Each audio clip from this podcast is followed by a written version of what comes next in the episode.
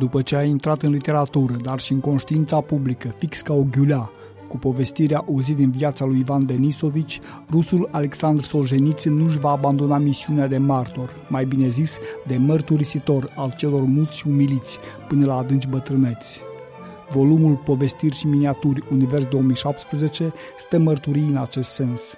5 povestiri scurte, toate din anii 60, 18 miniaturi din 1958-1963, la care se adaugă altele 14 din 1996-1999, în fruntea cărora prefața Ceciliei Maticiuc, ce ne mai poate spune Solzhenitsyn, ne îndeamnă să trecem de o receptare mai degrabă reducționistă pentru a trăi reacția epidermică la literatura bună, literatura pe care o simți cu șira spinării. Nu-i mai puțin adevărat că experiența de tenție care i-a zguduit și a deschis ochii asupra lumii își spune cuvântul, mai ales într-una din povestiri, Ce păcat, în care fiica unui dușman al poporului citește despre tatăl său înghițit de gulag într-un ziar ce păcat că tânărul entuziast n-a trăit până la triumful ideilor sale luminoase, când de fapt Până la triumful ideilor sale luminoase, el trăise, deoarece pedeapsa cu moartea îi fusese comutată, așa că stătuse 20 de ani în închisori și lagăre, iar acum, pentru transferul în locurile de exil permanent, făcuse o cerere la Beria însuși.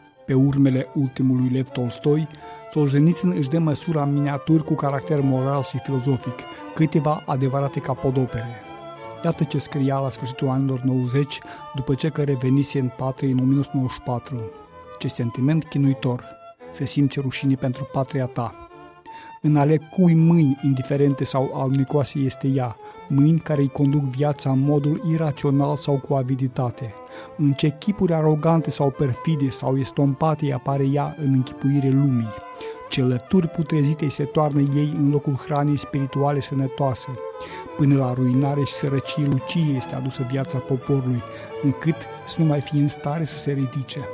La peste două decenii de la aceste cuvinte, când Rusia pare să se ridice, rușinea atârnă în permanență deasupra noastră, ca un nor de gaz otrăvitor.